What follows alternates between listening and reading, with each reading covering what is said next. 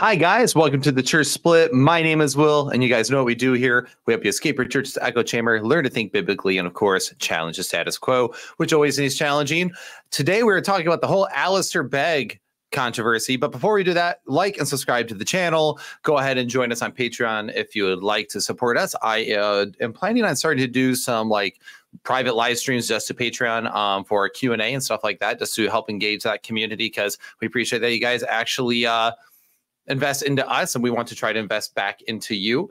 And some of that just means that we're going to have to take some time in order to do that and plus it'll just be fun. There's probably certain things i can say uh, more privately there than i would be able to say maybe publicly here with without getting canceled. So anyway uh, yeah so brian and i earlier this week covered Bellgate, and now we're discussing Alistair Begg. Uh, much there's many requests that I had to cover this story, and so I decided to do my due diligence and see what was all the what all the fuss was about.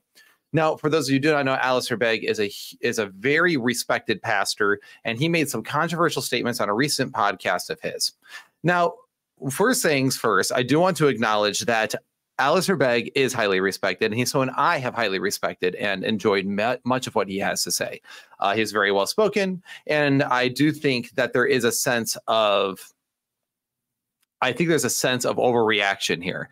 So one of the things I think most people can agree with uh, when they criticize maybe the political left is the cancel culture, right? You say one thing wrong or make one misstep, and suddenly they want to end your whole career. Well, I think sometimes Christians can do the same thing. And that is kind of a situation that happened with Alistair, but also I think that people have the right to be concerned. And I think there uh well we'll just kind of unpack it as we go let's just do that let's uh because i'll kind of i want to kind of try to shoot straight and true here uh as much as possible and uh, give you just my thoughts on the whole situation. But uh, I've seen a lot of crazy stuff online of people, what the people said about him. Uh, people like wanting to cancel all his show and like have him removed from his positions. And I just think some of that stuff is unnecessary. And we're good, but I also don't think he was right. so uh, we're going to go ahead and unpack all of that. Hold on, I'm going to turn my uh, my phone on do not disturb because I can already see that I'm getting text messages. Um, so all right. Now, let's go ahead and check this out. So, first, this is the original statement that got him canceled. And uh, everyone in the live stream, I hope you guys can hear it.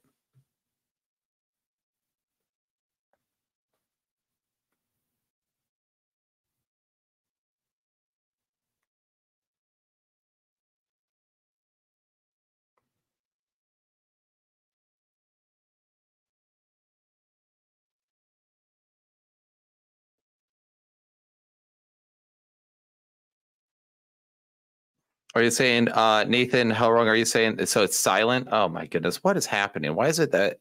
What is going on there? I wonder. All right, hold on, hold on. Uh, let's. I'm wondering if it's something that the audio is getting confused. How about now?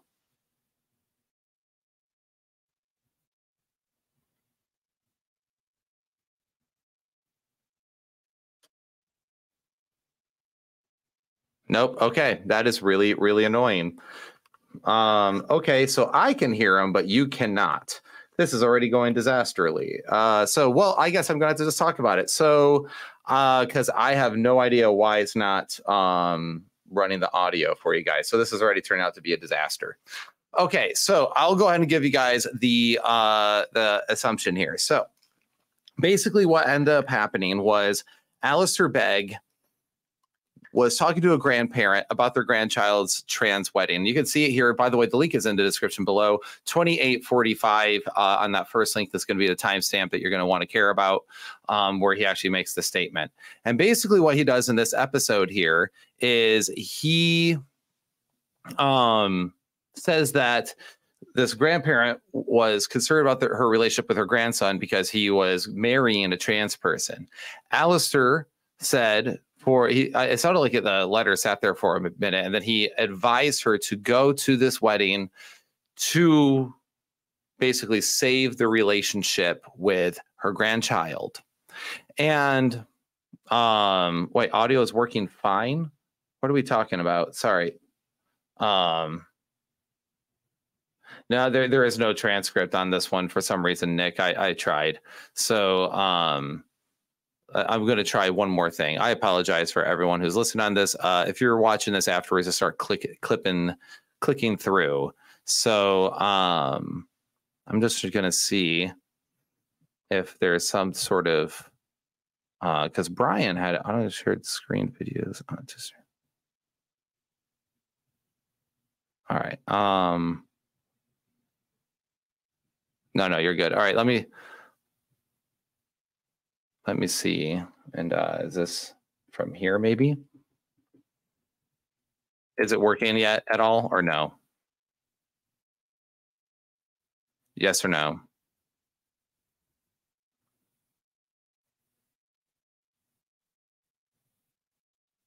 Okay, still no. I'm just gonna have to give you guys the uh, so. All right, links are in the description below. Go check them out.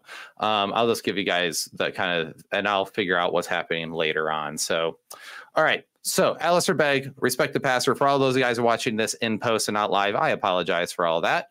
Uh, I don't know why that's happening. Um, so we'll have to figure it out. But that's fine. We can just off the cuff this. So basically, Alistair Beggs gives this grandparent permission or says that she should go to her trans to the, uh, a trans wedding where her grandson's marrying a trans person. And so what ends up happening? Um, yeah. So yeah, who here hasn't listened to the audio clip? I mean, that's a good point. Um, but I like to always have it. Uh, I always like to have it all available right here. So that way people aren't taking my word for it. I want you people to hear the words themselves and then I like to respond to them. But basically, he gives this he gives her permission and uh, is like for the sake of the relationship with your grandchild. Um, otherwise, they're going to basically because if you don't do this, they're going to say uh, everything about you Christians is exactly what I've always expected, which is that you're hateful, you're you condemn, you do all those terrible things, and that's all there is to it. So he advised her that she should go. And then what end, uh, ended up happening is everyone lost their minds. everyone went crazy and uh, had him removed from. Uh, if, if, it sounds like he was removed from the show, uh, all that good stuff. So what then ends up happening is that he follows it up with this sermon right here of compassion versus condemnation. You can look at the timestamp here around the 2239 mark. And he state, states um, that he does not have to repent. He will not repent. He does not have to repent because he stands by his decision to have her go do this. Now, what's important to note here is that one, he never actually says that it's okay for the wet marriage. Okay, so we first need to understand that. Like people who are saying like he's uh, trans affirming or LGBT affirming need to chill, call him their jets because he's not affirming it. He told her to go explicitly for the purpose of keeping the relationship with her grandchild and not giving a condom, uh, like a message of condemnation to them. Now to to the LGBT community or her grandchild. Now I think this is wrong advice, and I understand why. You these are people are your direct family. You love them. You want the best for them. You want to take care of them.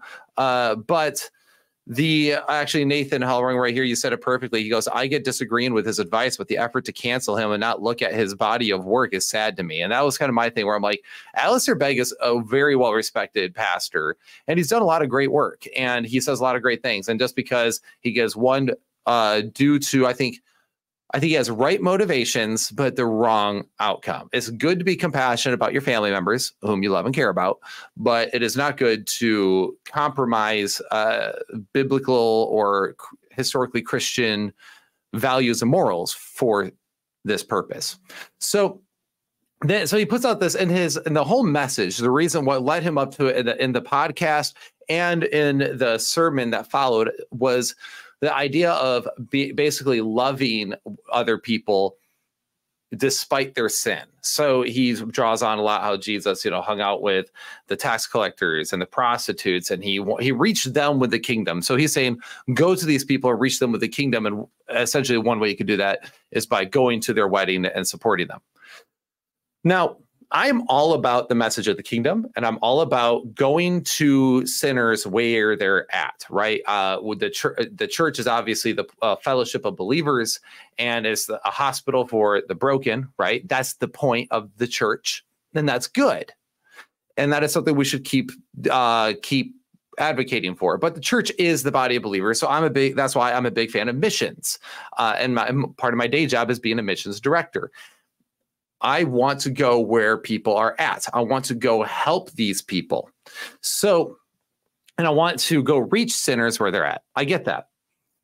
But with a big but here, um, the the problem here is that you are now going to in support of a wedding because we have a very in the west especially the modern times we have a very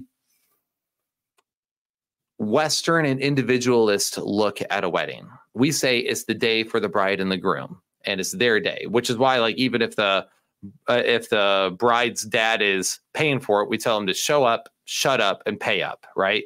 It's all about the couple.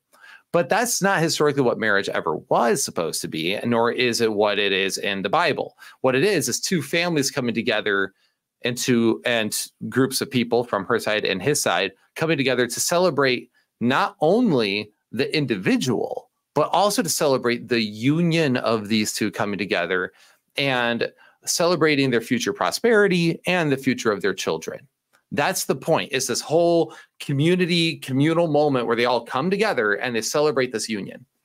So, as a Christian, when an LGBT wedding comes up, even if it's a family member, uh, one, biblically speaking, weddings, true marriage is only between a man and a woman it is biblically speaking the christian dogma uh, judaism um, even islam acknowledges this but sexual difference is always what defines marriage. So if it's sexual difference that defines marriage as a christian i can't support something that perverts that or that turns that on its head and twists it. I can't go even for the sake of making you feel good about your uh, our relationship like mine to you i can't in good conscience do that uh, because I am now going to support this union that actually is destructive to God's original covenant plan with marriage. So that is important to note. It's a very important thing to understand. So then on top of that, not only this covenantal thing, but when you're also dealing with the fact that if you go to a wedding, you are supporting them, right? Supporting them as man and woman. And um, so, uh, yeah, Spartan theology, uh, biblical marriage is not defined as only between one man and one woman. Please show me where the Bible uh, says that hint. It's not there. Uh, yeah, you're wrong. Um, Jesus very explicitly describes it in the Genesis event. So sorry, Ethan, but you are definitely wrong here, and you are actually in contrary teaching to the last 2,000 years of church history. So I'm going to go with uh, last 2,000 years of church history and 3,000 years of Jewish history before that. Thanks. All right. Um, so this whole thing is so, all right, there's that. Then also, when you go to a wedding, if you disapprove of the union, you shouldn't go to the wedding anyway, out of respect. Now, they might want you there, but you need to actually ask them if they're pushing you to be there. It's like, do you really? Everyone there is celebrating your union. I can't, in good conscience, celebrate your union. Do you actually want somebody there who does not celebrate your union? Well, I want you there to support me. Well, I can't support you because supporting you means supporting your union. So I can't, in good conscience, go. That's why that is how this works. So that's why you shouldn't. Uh, you shouldn't go. At least to compromise. So uh, and this, and then he goes on to say that you know where he's from, he's not, and he goes on in this sermon to say that he's not like the because he's been European that he's never been part of the American fundamentalists. Like that's never been a thing that he's had to do. Um, and he's like the you know American fundamentalists essentially is what he's saying are the ones having the outrage, but I don't think it's fundamentalist to say that you shouldn't go. I don't think the fundamentalists, I mean, surely they would say it, fundamentalists would agree, but I mean, I know Catholics who would say the same thing. Um, so, and, uh,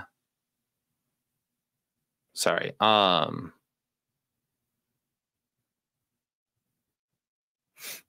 Uh, prescription versus description, my friend. So Spartan theology. How do you account for all the God ordained marriages that are between one uh, one man and multiple women?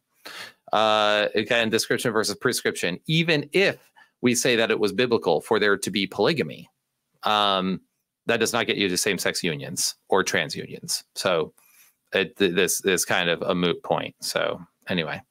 Uh, eh, so as we continue on this, so he then goes on to talk about, you know, he's not part of the fundamentalist culture. That's not a thing that he has to worry about.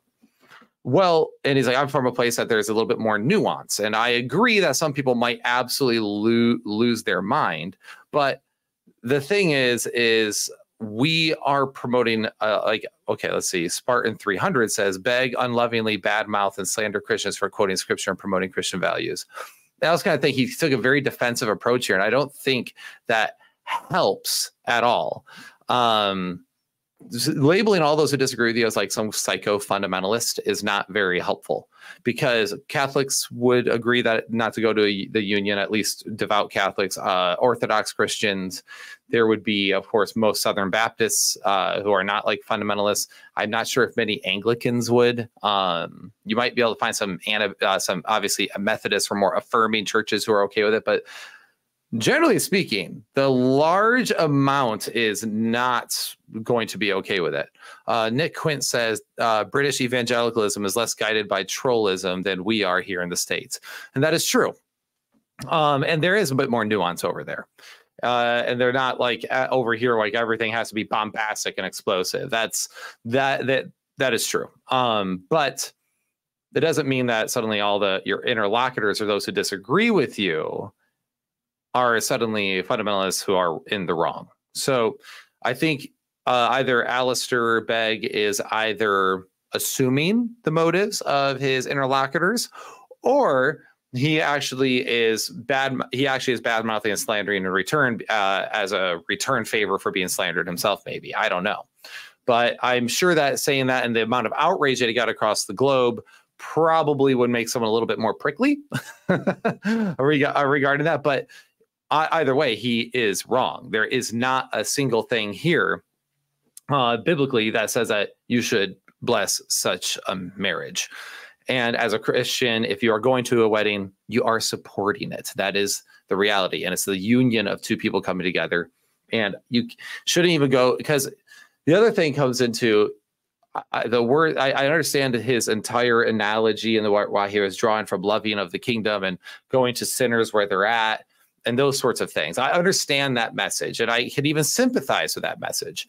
But then there's the other side of the message that that gets conveniently left out, which Jesus says, if one does not hate their father and mother over me, essentially, then they're not worthy of the kingdom. So the and of course he doesn't mean literally hate, but he means like a level of priority here. Like, do you love me more than your own family? Are you willing to be forsaken by family in order to stay loyal and faithful to me? That was one of the things that should be brought up, but that's not really brought up here. And yes, I understand it could put a wedge between a grandmother and a grandchild. I understand it could put a wedge between a father and a child. But at the end of the day, you have to make decisions. You have to make decisions that are tough. And like, who who's Lord of my life? Um, I know in my own family, I have had family members who have not attended certain weddings because they didn't feel like they could bless those weddings. And I respect those decisions because of the, the some of these issues. And you know, it's oddly enough, so a lot of those family members still talk to each other and whatnot, and they understand where people are coming from. But you can't. And there's this two-way street problem here as well. Why is it the Christian that's always demanded to make the compromise to go to these things? When why can't the progressive grandchild or progressive child also show they want to be respected? So why can't they show respect also in return to the convictions and religious beliefs of their parents?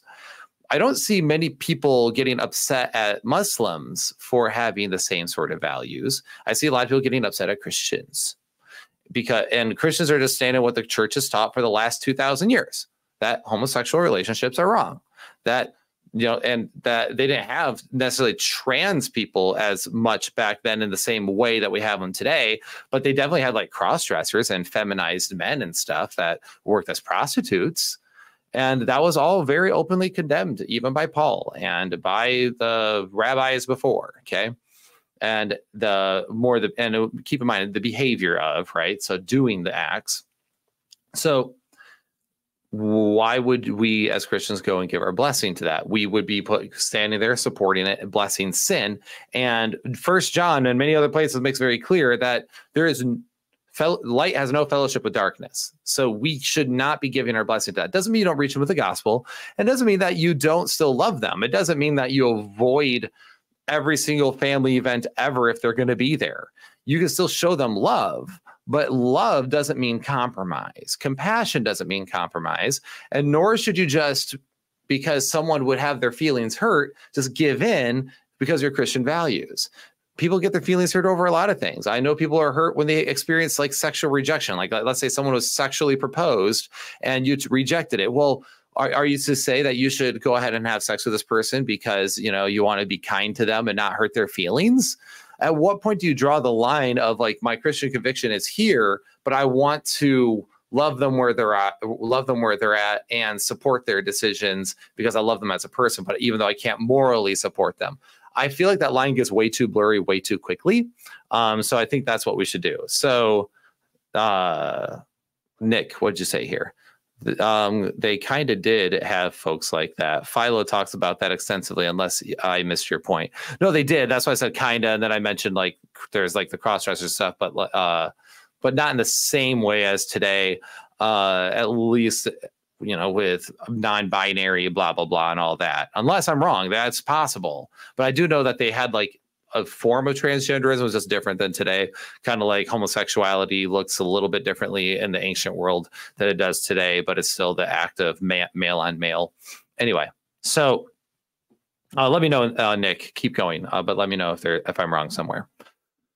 So that's that. Now, my issue is here. Uh, I'm cool. Uh, what?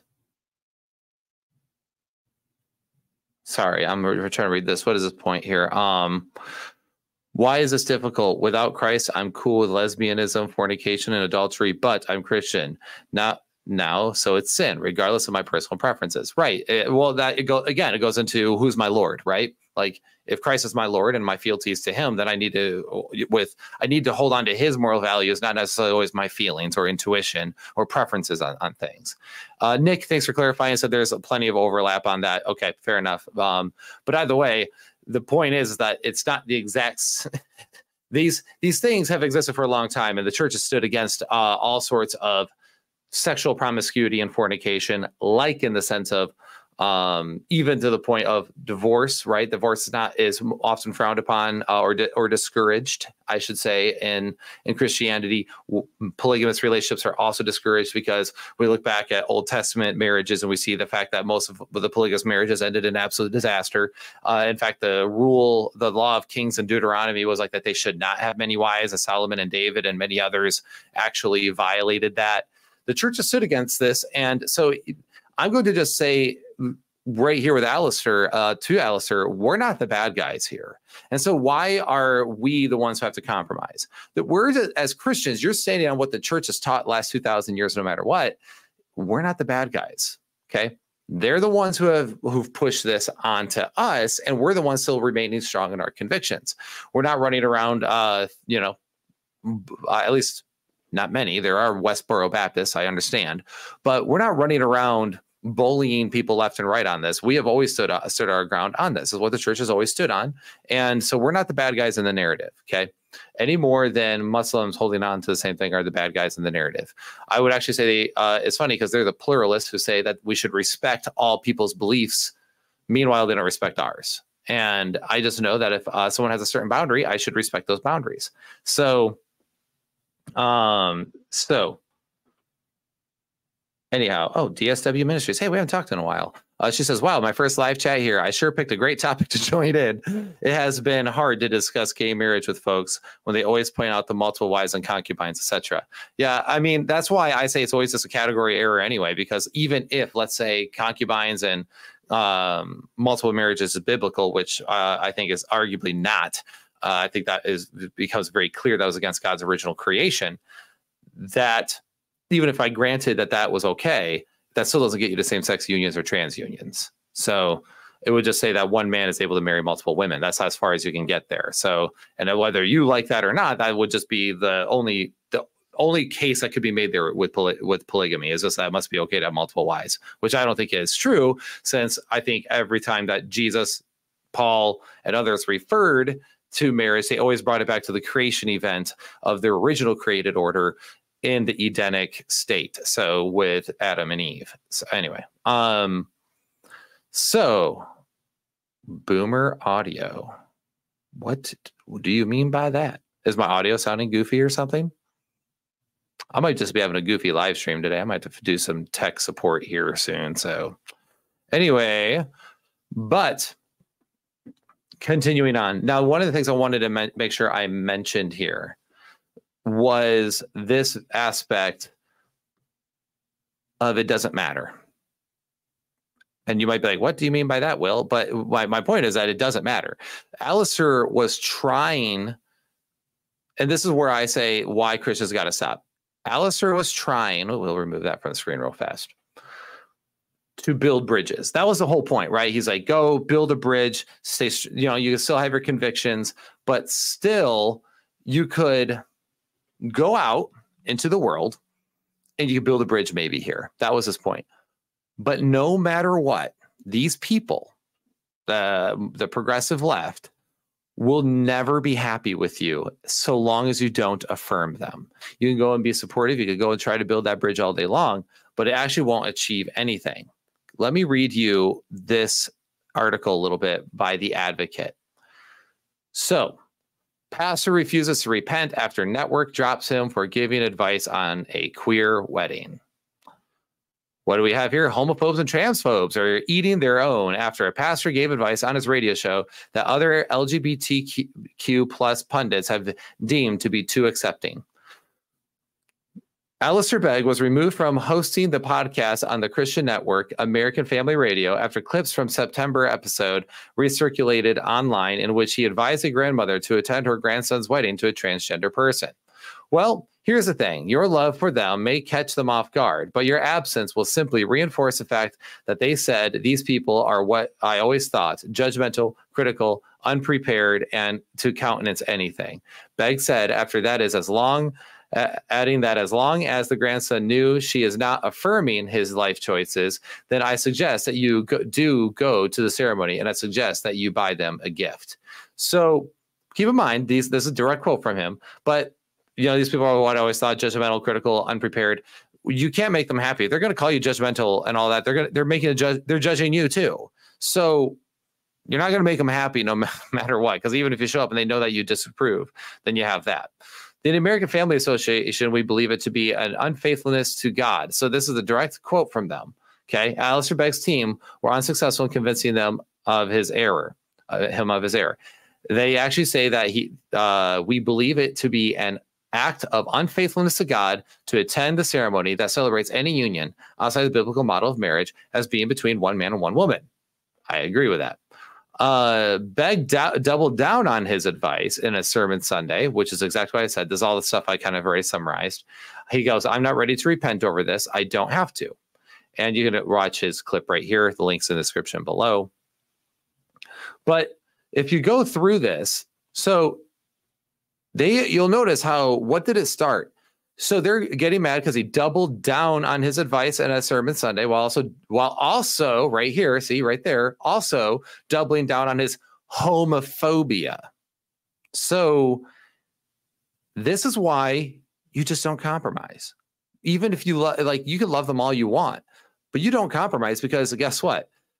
When you're trying even when you're trying, trying to build bridges, you're a homophobe. It, so people who uh, oppose him are homophobes and transphobes, and those who even go and support their weddings anyway are homophobes and transphobes anyway. So unless you affirm them and say 100% you're in support, you're a homophobe to them. You are blacklisted. You're not someone to be respected, someone to be looked down on. So why would you even try to build that bridge when you know, and, and at the end of the day, they're probably just going to spit in your face anyhow? That people get this mixed up. Jesus did hang around tax collectors, and he Alistair is absolutely correct. He did hang out with them and prostitutes, but he didn't go down hanging out with them and then just say like, "Hey, it's okay." He didn't go. He didn't go with the tax collector as the tax collector stole from the public. He didn't sit down while the prostitute did her business. He wasn't in the same room. He went to them and he hung around them. He broke bread with them. And then he also called them to repent and No more. he called them to the kingdom that is what is he did. So all this to say that I think his intention was good, but his advice was abysmal because the more Christians that keep doing this, the more we keep losing ground because we keep accepting the narrative that we standing on Christian values makes us the bad guys and we ought to be ashamed of it and try to avoid it. So it's not beneficial uh, it, it's, it's so I, I that's kind of my general thoughts here. Why would I? Why should a grandmother comp? Why why why should the grandmother compromise her values? Clearly, she was distressed about it because she loved her grandchild, but she was also distressed about it because she felt like it was wrong against her conscience for a reason, because it was against her conscience because her conscience is where the spirit would reside. Right? Is the spirit dwells within us, and we are held to God's moral standings. And even though Christ hung out with sinners, he also called them to repent. He didn't just give them a blessing for the sake of a relationship. He went to them and offered them the kingdom, but they had to repent and follow him. They had to put their faith and trust in him and leave their leave their ways of sin and come follow him. That was the whole point to make him lord of their life, to be to swear fealty to him, not someone else. So um, as Spartan 300 says right down here, marriage was instituted by God between a man and a woman. This isn't eh, this isn't a marriage, so why attend? Exactly, and that's why I won't attend these sorts of things because it's one, it's not a marriage. Two, it's a perversion of God. So God's a first like creation. Yeah, like you go you go through all six days of creation, then you get to Eden, and he said like that that he created man and woman the two shall become one flesh and that was like the first covenantal union was them. It's, so marriage is extremely important because it's also what builds our society. It builds our culture. It's what raises the next generation. These things build our society. And that was the first union that God really blessed. And so when I'm going, I am I to go and support something that perverts that in some way? I shouldn't. Now, does that mean uh, like I, that heterosexual couples always have great marriages and stuff? No. Does that mean that they're that every heterosexual marriage deserves to be blessed? No. But certainly ones that go against the created order don't deserve for uh, don't belong. A Christian doesn't belong attending something like that. But nowadays we have completely redefined what marriage is, even anyway and that's the problems and we keep going along with it. We keep going letting people redefine it as opposed to standing on what it just is. Like no this is what it is and i'm not apologizing for it and i will not support something that perverts and distorts that because it's a distortion of the order of god's creation the ontology of the universe you could say. And we shouldn't support things that do that because we don't support uh, all sorts of other immoral things uh, which go against the ontology of the universe, including more other morals, right? So the only reason why this is a big thing is because our culture says it's a big thing. We so that's just the frank reality of it. So let's see what what else we have here in the comments. Um, Spartan theology is in the looks like in the chat. Um, let's see. Uh, fine. The truth of Scripture is that it's sin. Exactly. It is that this is the same sex unions, trans unions, those things are sin. So, um, uh, Spartan theology, marriage has been redefined all throughout history. The idea of a woman having choice in who she married is extremely modern. Uh, not fully if you get into the Old Testament context and how the Torah was actually applied there, but even so, it's still between a sexual difference. Let's say you're right. Okay, cool. Still sexual difference, man and woman. So again, none of these actually make the whole point is that a sexual union that was blessed in ancient Israel and in Christianity was always uh, sexual difference was the key point. So uh, let's see here. Alex Volosin said Begg gave a bad advice, but the way he gets canceled reveals that Christians have a long way to go, a way, long way to unity, right? And this is like what I what how I would have just originally handled this when this came out would have just been like, Alistair, that was wrong, and you need to stop that. That was just like that's wrong, bad advice. I can respect the rest of his work though, because he even said in the in the sermon that in a diff- totally different set of circumstances he would have given different advice. So he basically is like I'm contextualizing, which I think is not good because it uh, means that you are willing to change your advice based on various parts of the situation, as opposed to just going, well, how about we just stick to our moral grounded moral framework here and just always condemn going and it's in the support of this. And here's the real here's um Yep. Uh, boom, right there. Prairie Christian Outreach, Sabbath and Marriage, two creation institutions that have been forgotten by the church. We need to get back to Christ. boom, roasted. Um, so, but while we're talking about like uh, the marriage creation and all of that, one other thing I wanted to make sure I mentioned was that, uh, oh, come on, where is it at? Um, where's my notes? Hold on, I'll pull it up. This live stream is a little bit more cobbled together now that all my stuff isn't working. So I don't know. I got to figure that out. But what to do? Whoopsie daisy. Um, just so everyone else is aware, though, by the way, I am currently working on a. Uh, I am slowly working through making a series on sexual uh, morality and all that. I will just be uploading random videos here in the near future, uh, going through biblical sexuality. So we will do that. Um, something I've wanted to cover for a long time. But a note I had here is just because re- uh, this is the other thing. So because he's saying that those remember he's like if you don't go they're going to say that these people are just the exact same thing that i said for forever that they're judgmental they're mean they're all these things.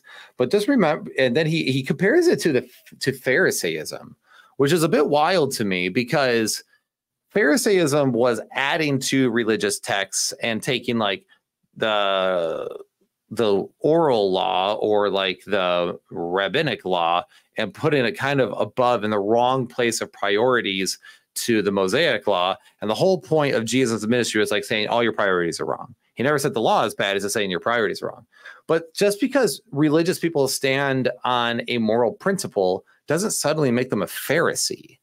It means that we're standing on our, our religious principles. That's what it means.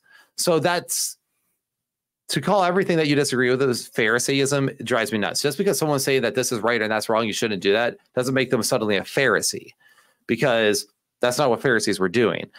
The Pharisees were never condemned for saying, for holding to righteousness and condemning sin. They were condemned for getting their priorities wrong or for judging hypocritically. That was what they were in trouble for. So, compassion can oftentimes lead to um, compromise. And this is why it's important as you go forward to be careful on your motivations. That's why I mentioned earlier, like the whole hating your mother, father or mother, not literally hating them, but who's your priority? Because there. So when I was uh, a lead pastor, uh, before I took this position at One Life, I w- there was a family that suspected their son may have been homosexual or something, and they asked me that if I found out anything, if I just like kind of let them know. Well, a couple years went by, and I mean, this person you could kind of tell, and this family was lefty. Okay, so they were actually like more, uh, they're more Democrat, they're more progressive left, um, but they weren't like affirming of same-sex stuff. So they're like the conservative Democrat who basically they were confused. They were they were confused.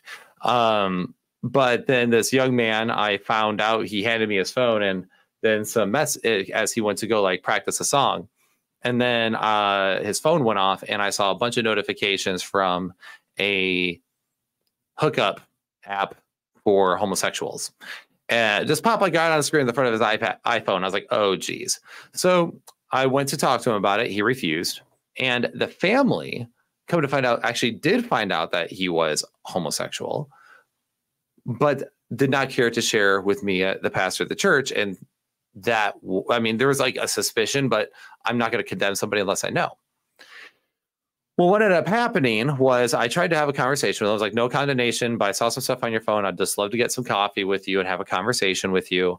And the whole point was just basically be like, hey, I, am not gonna, you can't like serve in these functions in the church if this if this is the lifestyle you're going with. I want you to know Christ. I want you to know God, and I, I still love you. Um, but just we have a covenant at the church that we keep. Um, and that's all there basically is going to be that conversation. Well, I ended up being labeled the bad guy. They exploded. Um, the entire family did. And they're just like, you know, basically I'm homophobic, I'm corrupt, I'm all these things. When I'm like, I haven't changed. This has been the, the this is the constitution of the church that you guys like signed when you became members here. Like these like this is on you, not me. And but it was because of course they love their son as they should love their son. But the problem is that with compassion can oftentimes come compromise if you have the wrong loyalty or the wrong fealty at heart. So that is that. And that is something to keep in mind. So um it's not you could try to bridge that and now and then oddly enough this kid is of course to no one's surprise once all this came out he was blasting the bible all over um all, all online he was saying the bible was fake it was dumb it was all this stuff and his parents were christians and his parents said that they're no longer going to the church for advice. So the whole thing just fell apart just because this LGBT issue, because they chose the wrong side. They did not swear fealty to Jesus Christ in the end. They swore fealty to their son and the woke ideology. And that happened in the church I was at. So, um, and this is and prairie christian outreach you make a point here that's important. Homosexuals are accepted by the church just as those who deal with pride. However we must accept that christ has the ultimate goal. We need him to change us. So this is exactly kind of the point here which is like okay if somebody struggles with like same-sex attraction but they know eh, but they're going to church and they're like look i i have this sin this temptation because no most people don't wake up choosing their sin most people don't like, or at least choose their temptation, I should say. They do choose their sin, but they don't choose their temptation, generally speaking. So I think it's okay to have a little bit of like, okay, well, there's grace here because somebody might have experienced abuse as a child, kind of messed up their brains, let's say a little bit, um, messed up their attractions, and they're trying to work through it. That's a bit different, right? Somebody with same sex attraction, but repentant or celibate or uh, tr- taking the transformative approach, being sanctified, that is okay because then you know god can willingly take away uh, help you get rid of and rule over any of your desires any of your sinful desires. But to sit there and just be like oh i'm just going to bless it and act like it's okay is a totally different ball game so um and that's not to say that we ought to condemn these people as like the worst people on planet Earth. We shouldn't, we don't need to be hateful and spiteful, but it also doesn't mean we need to compromise what the biblical marriage edict is, that what the Edenic uh, model is, and nor should we go in support of certain things. So, um, see, Reviser said, why would he accept rebukes if he disagrees? Why do we expect public figures to repent to us for things that they disagree with, despite agreeing on all of the necessary foundational issues? This is mainly because a lot of people still go to him for uh, sermons, uh, for teaching. They read they read his stuff. They listen to him, and I think a lot of people feel kind of betrayed because they kind of looked at him as a pastoral figure, and therefore they want him to repent of it and change his mind because they can't, in good conscience, support him anymore. And that's why there's a bit of a nuance here to understand. I think some people have overreacted, but also I think that it is wrong to it is right to call him out uh, that it is incorrect and i think it's okay to disagree with him. And i also because again he never said that their marriage is okay and he never said that we should continue to do trans marriages and stuff like that. He never says that. He says quite the opposite uh, actually which is like he says that you shouldn't be okay with it you shouldn't support it morally they should know where you stand on it. So in my mind i'm like okay then you're you're kind of trying to thread the needle but you're compromising christian values putting a Christian in a bad position to support it. And again, what we have is the families, the family unit in general in the West is falling apart by the day. We have more, less people getting married than ever before. We have less children being born than ever before. We have children out of wedlock left and right. And we and then we have of course like the trans and uh, homosexual marriages and that is actually damaging to society. The point of marriage was to build a society because you have children and you raise them together. You are in locked covenant with somebody else. So you are building a society together. The point of your this says the two shall become one flesh, and this says be fruitful and multiply, which kind of implies the fact that part of marriage was for sexual reproduction. Because it's not just about hanging out and being friends with people. This whole idea of like, well, marriage is just endless love towards somebody for the rest of their life or and then like like sexual gratification that's not it. That's part of it. But the other part is to build a society to build a culture to build a community that's the point of marriage. It makes your community stronger. It makes your culture stronger. And this is what, what a lot of places still have figured out. At least uh, you know, the Middle East still has that part figured out, um, even though they go about it entirely wrong ways, you know, by throwing homosexuals off rooftops and stuff like that. Or even a lot of like the Asian countries have a lot have that figured out. And there's a reason why they still have strong family units. In fact, even South America, same thing. You'll notice that they have strong family units, but it's mainly because they're primarily Catholic and the family unit is very important to them. And this idea of building your society and your community and your culture through marriage and children. And therefore honoring the generations before you. So, what you're asking Christians to do is to go in support of something that is actively destroying that society, that community, and that idea of building up that society through reproduction and community.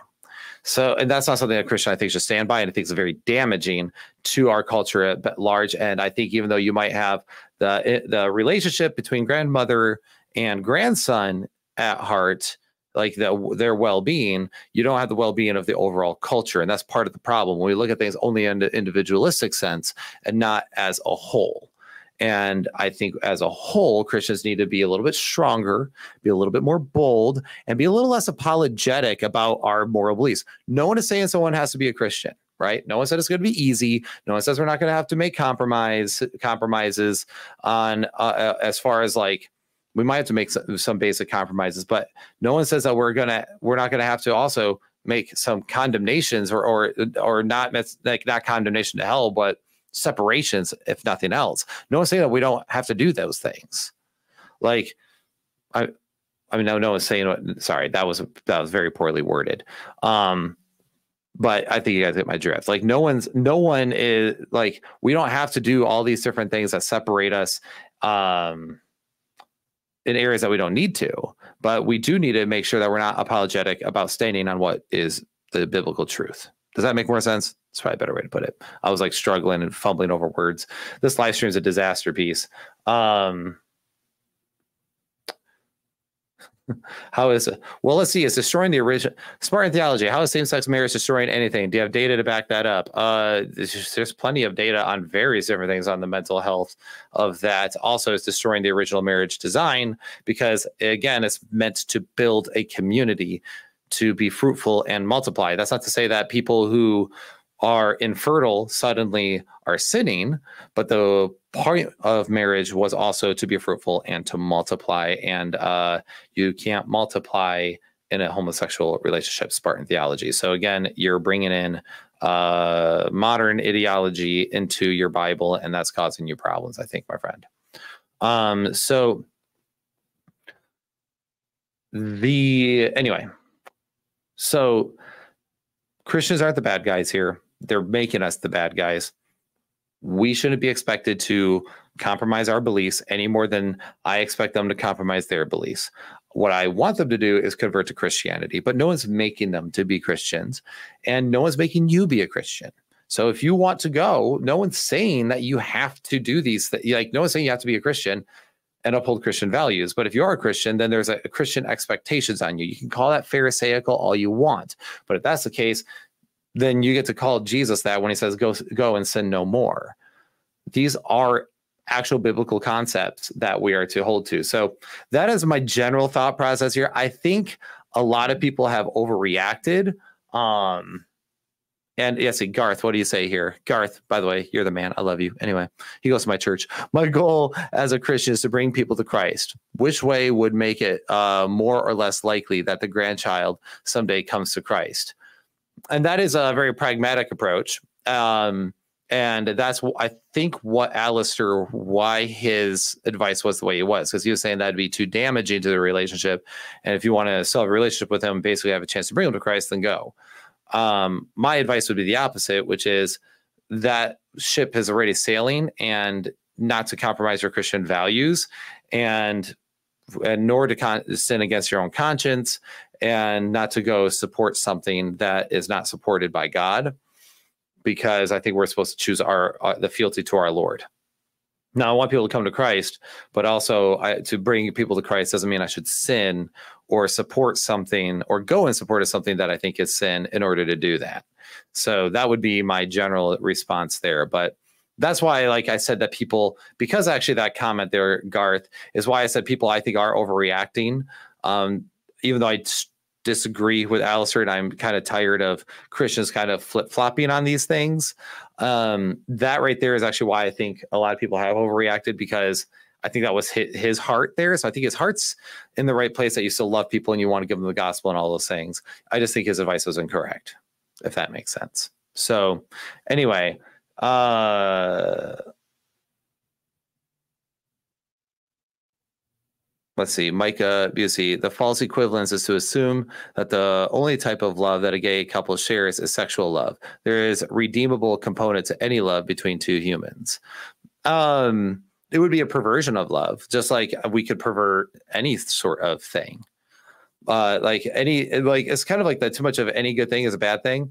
Just like there's redeemable qualities to you know alcohol or sweets for various different things, but in excess, uh, but in the wrong context or done the wrong way, they can be very damaging.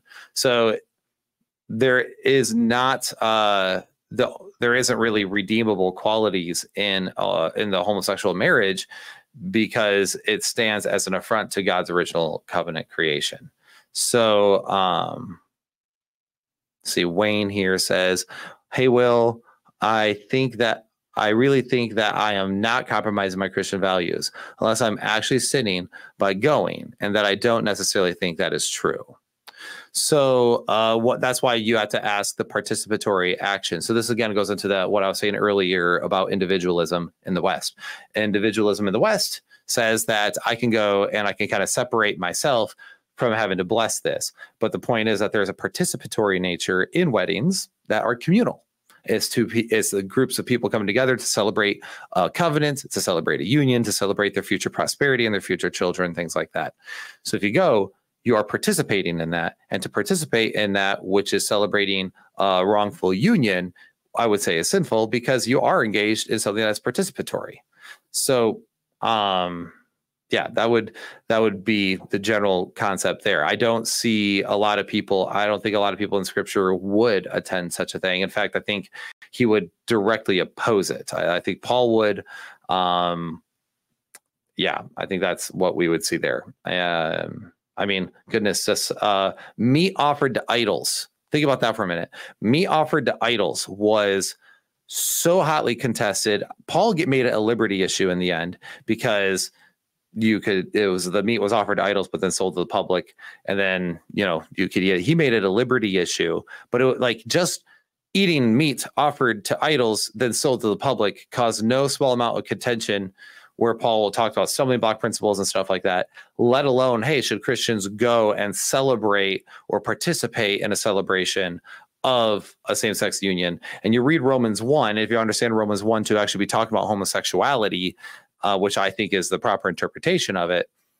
If you understand it to be that, then it's like there's some very intense verbiage being used there that I don't think really would say that Paul is cool with going to those sorts of things because he says that God gave them up to their own lust and, and passions and he like basically cast them out.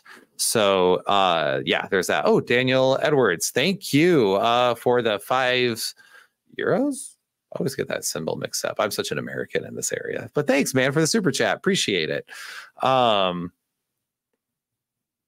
uh, see, Temple of Christ Ministry says, I agree with Alistair 100%. I do not believe he needs to repent.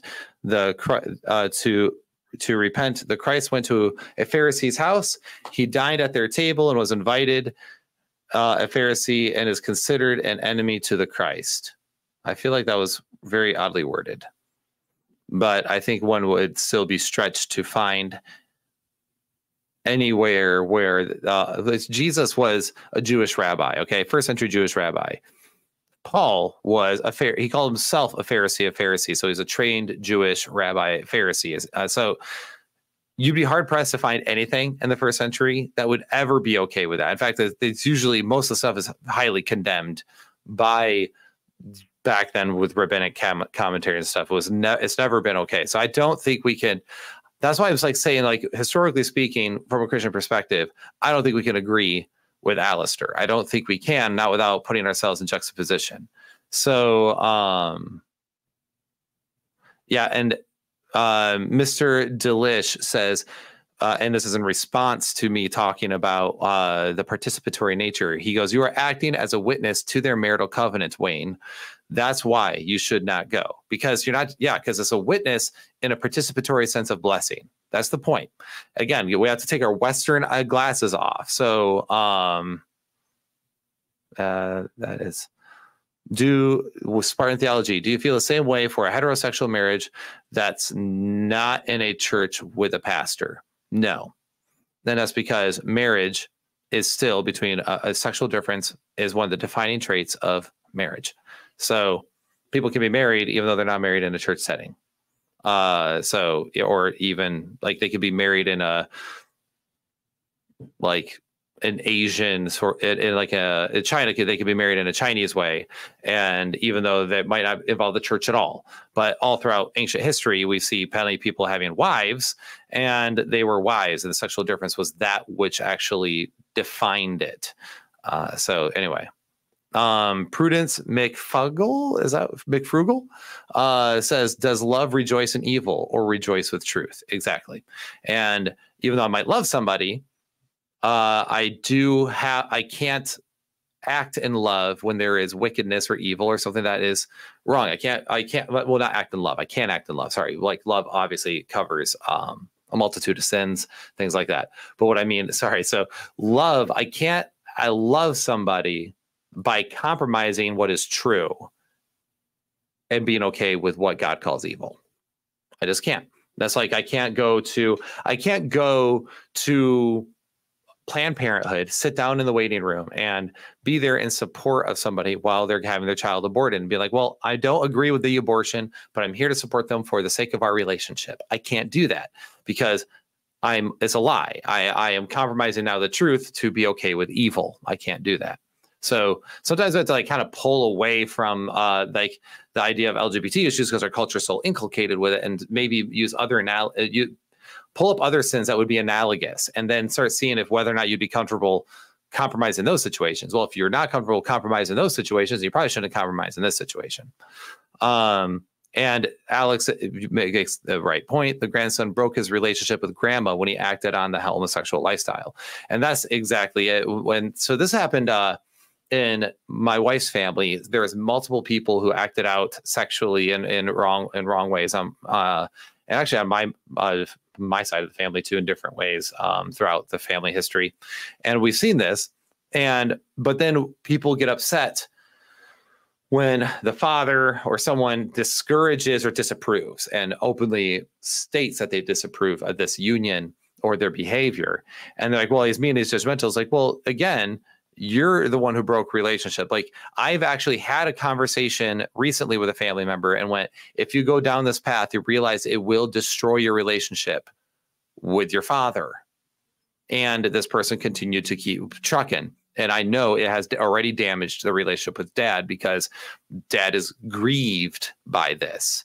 He is hurting because of it. He's grieving because of it, but he can't bless it because of the immorality that is that has taken place, and that has happened many times uh, in in uh, families. And it's like, well, when you chose to go and act out against what your parents have taught you and the covenant that the, that they promised in to God and you've asked them to compromise their own values, they're not the ones who broke relationship with you. You broke relationship relationship with them because you knew what the expectations were, and then you said, "No, I don't want to meet those expectations," and you left. And now you're blaming them. It's, it's a gaslighting tactic. It's a narcissistic gaslighting tactic to do that, and that's why it's like, hey. I'll admit, like if I break relationship off with somebody, like, hey, that wasn't me. I broke relationships off. I understand, so I just shoved it off. Um, I, hey, nope, I want no part of that. Stop telling people um, that they're the fault. That it's their fault when you're the one who made the active choices. Okay. Um, so we have to at some point take accountability. Uh, and oh, thank you. It's pounds. I was wondering. Thank, thank you. Oh, oh, is it so? Is it Danielle? Oh, Danielle. That makes sense. Thank you. Uh, so, and Danielle, I hope I say your name right. Danielle Edwards says, I am a woman actually, and it's pounds as I live in the UK. Uh, thanks. You know, you think I know that, but it's been about 15 years since I've been to the UK.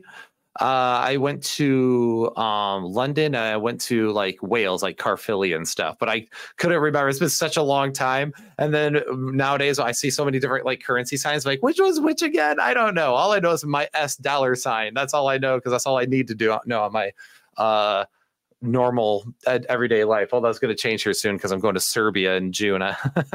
but thank you, uh, Danielle. Um, so Emotional, uh, let's see. Ryan Wall says emotional blackmail should not be indulged.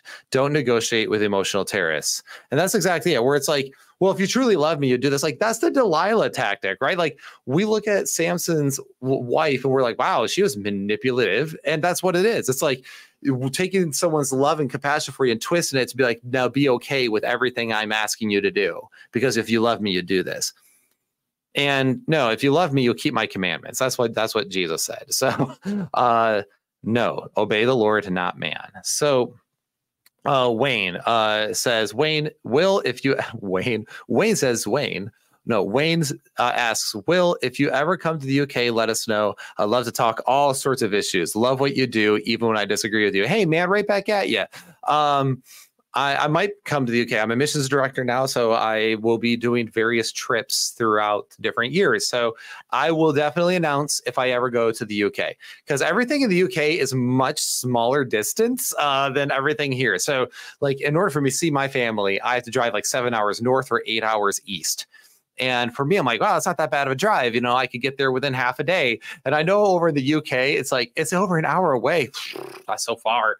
Uh, it's kind of the cultural differences are so funny. So uh, yeah, the UK is very small. I could drive across. I feel like multiple countries, and, and the time span it takes me just to like get to my sisters in Virginia. So yeah, I would love to. And this is actually right here, uh, Wayne. I do want to talk about that. That's one of the neat things. Like even when you disagree with me, right back at you. That's really important. Like it's okay to wrestle and grapple these things. Um, and I understand the difficulty of these situations a little bit. I'm telling you what I think and what I believe, and I, I will defend what I believe. But it's okay to disagree and in certain areas, like how do I apply some of these principles? I can see why that gets difficult. In fact, many people know my story. Uh, if you're a, uh, if you're an old fan of the channel, I've told my story a few times, and that was an adult. My story has dealt a lot with like I grew up in an abusive household, and I've been through a lot with that. And um, so I grew up in that. I've been through a lot there, and when it comes to like some of the difficulties I've experienced.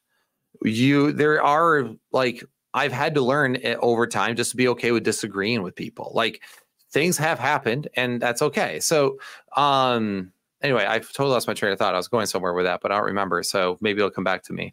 Uh, yeah, uh, I coined that the Delilah tactic. All right. So, why do you keep scissors on the nightstand? No reason. I'm so confused. Uh, anyway, um, yeah, I would love to. I would love to come. But the point, oh, I, that's kind of my point. So it's okay to disagree with people, um, and it's okay. Eh, oh, that's right. And how do we apply those? That's what I was talking about. How do we apply those principles? So from a, an abusive background, and I had, and my mom like was going has gone through a lot of stuff in recent years. She now has dementia. She doesn't even. I don't think even know who I am anymore. Um, so she has early onset dementia or on stage dementia, whatever. And my mom was abusive, and it's like you look at her life and all the things that she did, it was very difficult to find ways to honor her. But I knew I was called to honor her because she's still my mother. And my dad, I need to honor him, even though he's my father. And even though, like, yeah, our life wasn't perfect, we had a lot of issues. But I know the difficulty of threading that like how do I fulfill this biblical edict while also fulfilling this biblical edict? And that's where the rubber meets road and where it becomes difficult. And uh, so that's why it's okay in some of these areas. That's why I'm like, I think people are overreacted to Alistair on this because um, I disagree with him.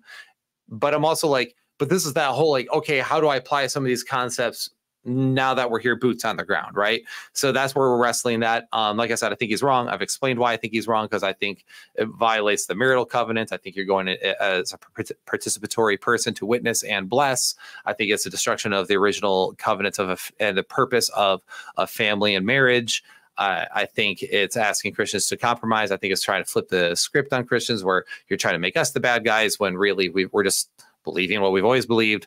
Um, just like I still think it's a sin to steal. I'm not going to suddenly be okay with stealing just because it becomes culturally acceptable, right? Uh, say it with me now. Taxation is theft. Okay. um, so, all right. Um, Sean, you said you, he goes, got a legit question. My church is going through a similar situation. A deacon and wife has a son who is openly queen. I'm guessing queer. He is currently he is currently in college. When he comes home, he attends our services.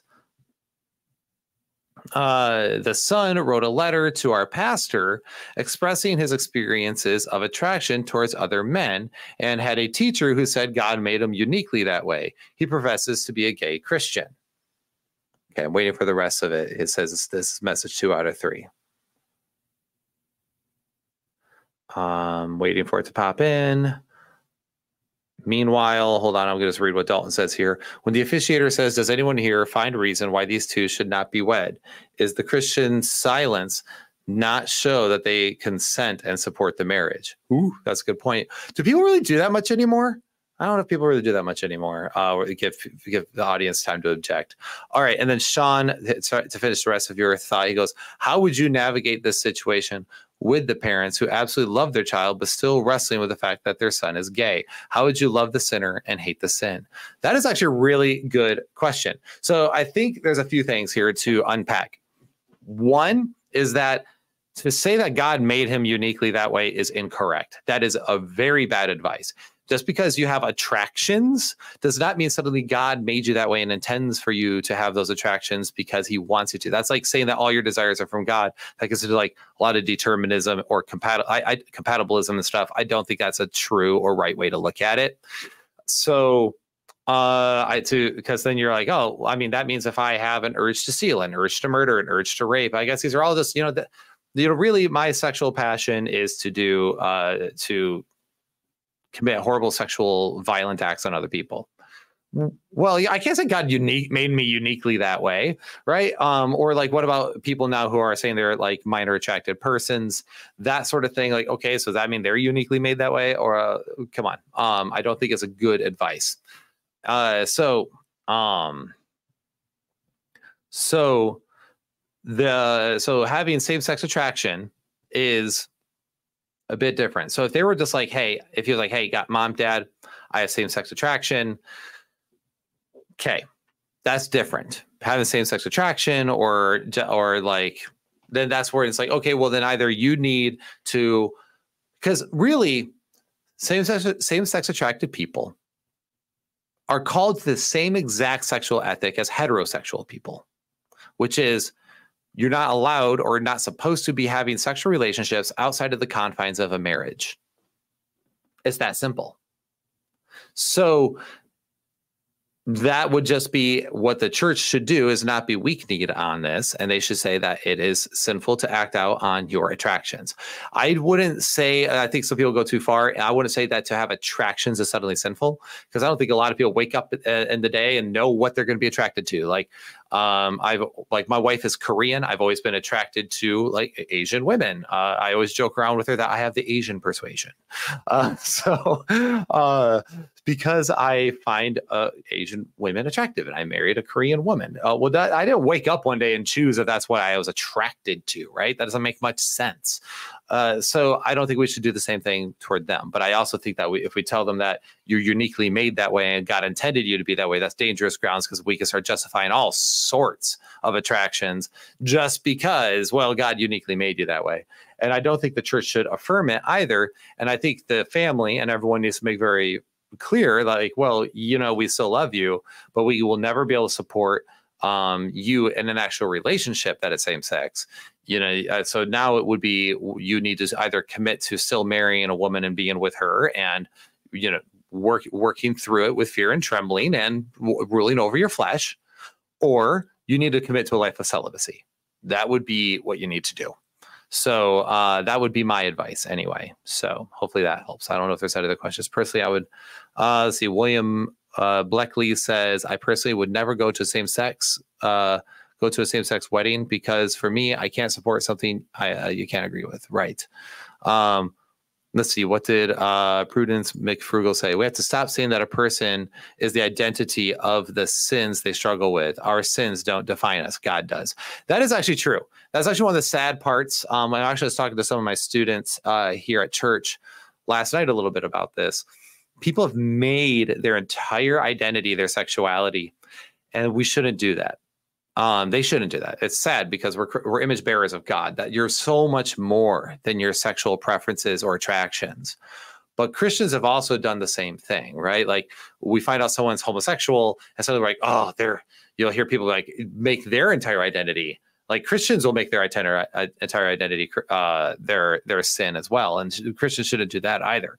In, fact, we should still love them and care for them and you know, if one of them, uh, we should still be good Samaritans to them if they're in trouble. But we also shouldn't sit there and say it's okay. But we got to stop making their entire identity. We got they shouldn't make their entire identity their sexuality, and we got to stop also making that their entire identity. Uh, we, we kind of sometimes I think buy into that narrative too much. Um, so uh, Danielle Edwards, I couldn't agree more when you said, I really love your channel. Emphasis on unity and diversity is so refreshing in these times, as even in the church, tribalism is so rampant. Exactly. So, um, see, uh, Andrew Crape says, Is Alistair denying total depravity, assuming that attending the wedding and being nice will have a difference in the unbeliever's salvation? Seems like people aren't uh, talking from that angle, that's a good point. uh, I although I don't affirm total depravity, just so you're aware. Um, so yeah, and it looks like Prairie Christian Outreach agrees that is very deterministic. I just don't see God of the Bible that way. Uh, agreed. I I think determinism is contrary to Scripture. I would not go because for me, I can't support something God condemns. That's just me and my beliefs. Well, and that's kind of part of it, where it's like, well, I'm not asking you to hold to like even when people are like, well, that's judgmental of you as a Christian. I'm like, well, I'm not telling you you have to be a Christian. I'm not telling you you have to hold to the to Christian values. I'm just saying as a Christian, these are the values. and I'm a Christian. So I, I'm just being consistent. Like, don't get mad at me for being uh, consistent with my belief system. Right. So um yeah, that is that. Was so uh, man, there's a lot more stuff in here. Uh So, uh, Micah Busey, I'm going to disagree with you here. You said if the church did better being family for those living a single celibate life, same sex attraction wouldn't seem like such an unbearable burden for same sex attracted Christians. I I think the church actually does a way better job than we give it credit for. Uh, all the studies actually show that those involved in church and uh, the ch- uh, religious institutions are actually feel more at ease, more uh, they have better community, they have better friendships, less less depressed, and we have more purpose in life. I actually think we have dogged on the church a little bit too hard in some of those areas because the studies actually show the opposite. Um, now, I do think some churches have put marriage too much on a pedestal where it's like basically if you're not married you're a failure at life which i think is contrary to not only paul's instructions regarding that where he's like you know i wish that you could be this way but if you're you have passions where you go get married uh, but also jesus was single so i think i think we do sometimes idolize that too much but i also don't think it's fair um, to sit there and say the church isn't good at being a family. I mean, I've been at this church for like four months and I already have close friends here and people who I love and cherish and have been a blessing to me. In fact, Garth Hayes is one of them. He's a he's he's in the comments above. Um, he's fantastic and he's somebody that I w- consider a good friend here. So um, I think people need to give the church more credit than they do. So anyway, um, so with that said, everyone, those are my general thoughts. Sorry, at the beginning of the live stream, the audio wasn't working. I need to figure out why it's not working. Um, I feel like this is the second time I've had an issue with that. But recently we did a video on live stream and the video's audio played. So I don't know what's going on with that. So for I'll figure it out. But anyway, guys, uh, I have other things I got to get done today, and don't forget tonight uh, at six thirty Central Time, we have Biblical Rogues Gallery at Trinity Radio at 6.30 so we're tonight we're going through romans 1 we'll be discussing we are doing the series through romans. So come check us out live tonight on trinity radio and let me know what you guys think. So um idol killer i am not starting over just because you arrived. You can just go rewind it. Besides actually you might want to skip the first chunk of it though because i the live screen was all live stream was all screwed up. So anyway guys hope you are doing uh, well. Uh, Garth Hayes says marriage is a covenant between a man and a woman and God. I don't even think atheists really get married. Who that Garth, you be base. Garth is Garth is like mega based right now. Okay, I.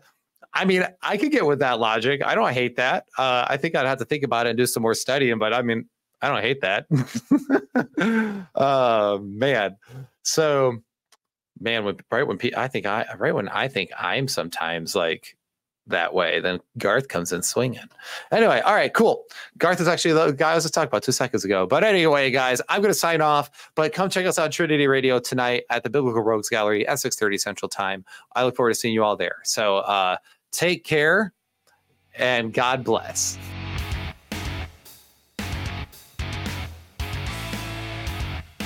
And guys, if you want to avoid seeing obnoxious ads like this, we got to be strong. We got to be healthy. When you want to feel nice and strong and satisfied, you got to check out Good Ranchers.